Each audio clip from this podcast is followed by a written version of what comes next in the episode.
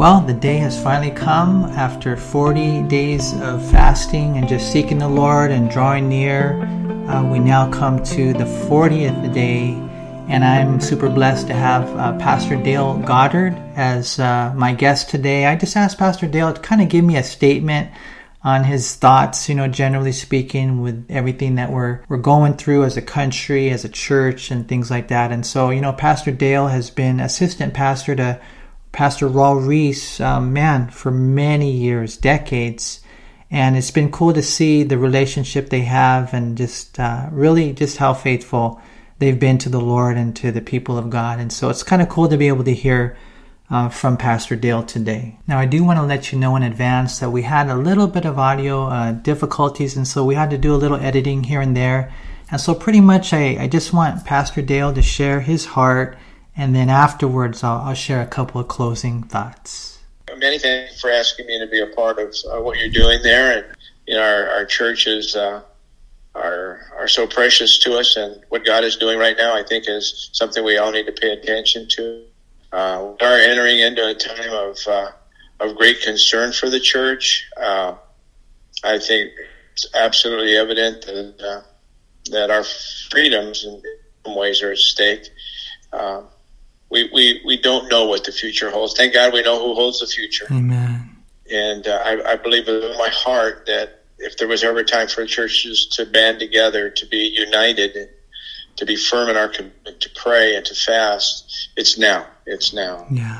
Uh, you know, I, I, I truly believe that God is on the throne. Should we win with a, a conservative president or a, a liberal liberal president, whoever takes the president, God, God is going to continue to, to rule over us. And when we when we think about that right now, and, and I would uh, consider it, uh, you know, how we react, hmm. how we react. Uh, there's going to be there's going to be protests. There's going to be upheavals. There's going to be there's going to be, I believe, some church persecution. Mm-hmm. Uh, may, maybe the beginning uh, of what could be very down the road. I, I don't know for sure, but certainly we live in a, in a time right now in the world where right is being called wrong and wrong is being called right. Yeah, uh, I've lived long enough to see our country, and, and this is, I, I think, irreversible at this point. Mm. We've become immoral, and our country is, is almost at a place where it's non-existent. Uh, you can watch, you can see it on, on television, you can see it in the school system, you can see it on billboards. Uh, it, it's as though uh, we, we live in a, in a nation where we do uh, what's right in our own eyes. Yeah. Uh, our, our children are uh, celebration of sin, mm-hmm. and uh, not not just tolerating it, it it's celebrating it. Yeah. And And, and there's so much danger that exists now that didn't exist twenty or thirty years ago, even ten years ago. It's it's gotten that bad that fast. So by prayer, supplication, waiting upon God, meditating upon God as churches, you know, setting aside our personal differences, banding together in in the essentials of our faith, uh, believing and trusting in God. Uh, there's never been a, a greater time to teach our children faith and hope and love. You know, that passage in First Corinthians chapter thirteen that, that really gives us such great direction in how we are to live our life. Never more important than today to live it that way. But, you know, Paul said, abide in these three things. You know, our faith in Jesus Christ, mm-hmm. our love of God and one another, and then hope. Hope. Uh, you know, if we lose the election, I, I, I believe that's going to be the question on every Christian's heart, mm-hmm. you know, the, the future. Well, our hope is secure. Yeah. Our hope is in Jesus Christ. My hope isn't in, doesn't matter who gets elected. My hope isn't in Trump, and it certainly isn't in Biden. Yeah. My hope is in Jesus Christ and the promise that he has in store for me, the great and wonderful inheritance that I have in heaven, that, uh, the, the reunion, the, the things to come are so glorious and so wonderful. And nothing will discourage me. I think it's important for us to, as a church, these times, even if, if we would lose, more important, to be uh, people of great countenance. You know, the Bible says we should have our, our, a countenance that befits our salvation. remember that, and, and if anybody's hearing this or you're going to repeat it, our children have their eyes on us. Our grandchildren have their eyes on mm. us. And how we react. You know, will we come in with our heads down? Will we come in frowning? Will we come in belittling or arguing? Or will we come in with the joy of the Lord? Because our King is always going to be our King. Our Lord, always our Lord. Amen. And that that we have a great and mighty future. You know, our our lives are uh, already secured. The final amen has been written. And there is no other.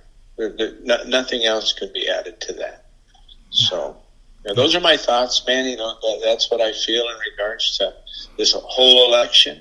You know, we're going to do everything we can to vote for righteousness and holiness. Uh, I, I, I, I think that uh, we can't let it alter us. We really can't. We can't let it get us out of character, our Christian character, you know, yeah. uh, regardless of what happens. And I've seen far too much arguing, far too much violence, far too much hatred. Yeah. And that we're supposed to be examples of just the opposite of those things. Yeah, I remember a while back, Pastor Dale, I was going through some... Uh, Yeah, just uh, difficulties in the church and things. And, you know, I don't remember the exact quotation, but your words were like, just keep doing what you're doing. You know, just keep mm-hmm. teaching the word, uh, loving the Lord, yeah. loving the people. And uh, although I know we're going to live in times of resistance and persecution and evil, in one sense, we just got to keep doing what we're doing, but maybe even with more of an urgency, I guess. Yeah. And, and that's what we should instill in our children always, in our mm-hmm. grandchildren. And, and our co uh, and our co-workers, you know, we're, we're all in this together. We're all in it for one, mm-hmm. and as one, we're in it. And uh, with with the the urgency, that sense of urgency, because the writing's on the wall. I think for anybody that reads their Bible, yeah. th- these are times that we need to pay attention to. We must consider them as though the return of our Lord is imminent, and we must live that way. Yeah, uh, urgency. Absolutely. Yeah. Absolutely.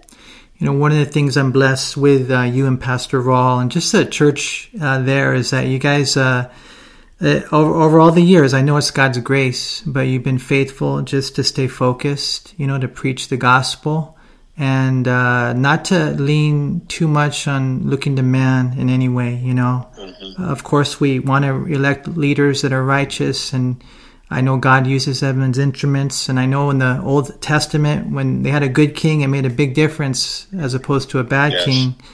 But um, uh, salvation is of the Lord, and I- I'm just so grateful that you know you guys have stayed on track all these years, man. So I want to thank you yeah. for that. Well, Pastor Raul has certainly been a great example to me and to others yeah. as a leader. I believe he's done what God wanted him to do. That's for certain. Yeah.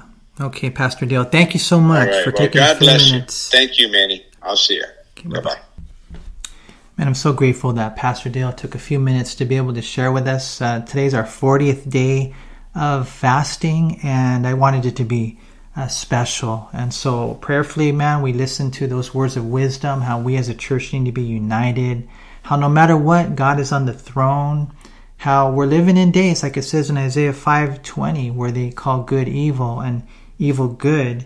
And unfortunately, we're living in day kind of like in the book of Judges as well, where everyone's doing what's right in his own eyes. And so we as a church don't lose heart. We got to keep uh, the faith, keep the hope, keep the love.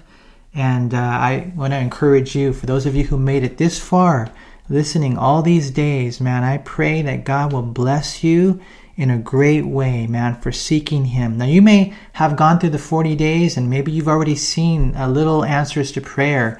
Um, but I want you, you to know whether or not you've seen Him or not, man, because you're God's son or you're God's daughter, because you're sincere in seeking Him, that He will hear your prayers and He will answer them according to His will and according to His time frame. And so please, whatever you do, do not think that what we did was in vain. We ask God for mercy, and I know that He will give us His grace. And so let me close with a couple of thoughts real quick. This morning I was reading in uh, the scriptures, going through my uh, yearly reading, and in Psalm one oh five verse four, it's a beautiful verse. It says, "Seek the Lord and His strength, seek His face evermore."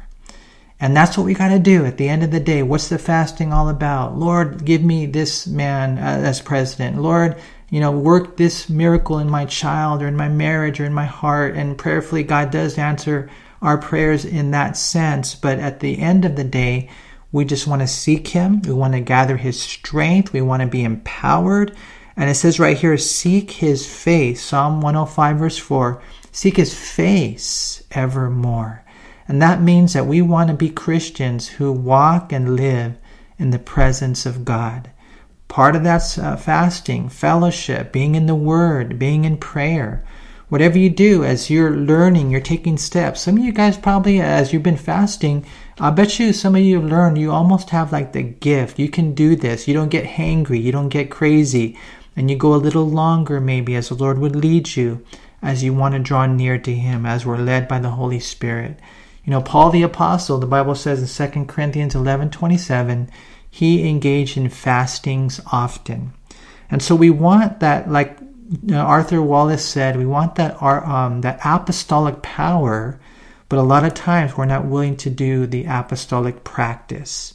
So again, we're not Pharisees, we're not weird, we're not legalistic, but we do obey the Lord who assumed that we would spend those times in fasting. And so prayerfully, that would even represent, you guys, myself included, that we would take up our cross, deny our flesh, deny ourselves, die to self, and follow Him. So God bless you. Thank you so much for uh, being willing to do this with us as a church.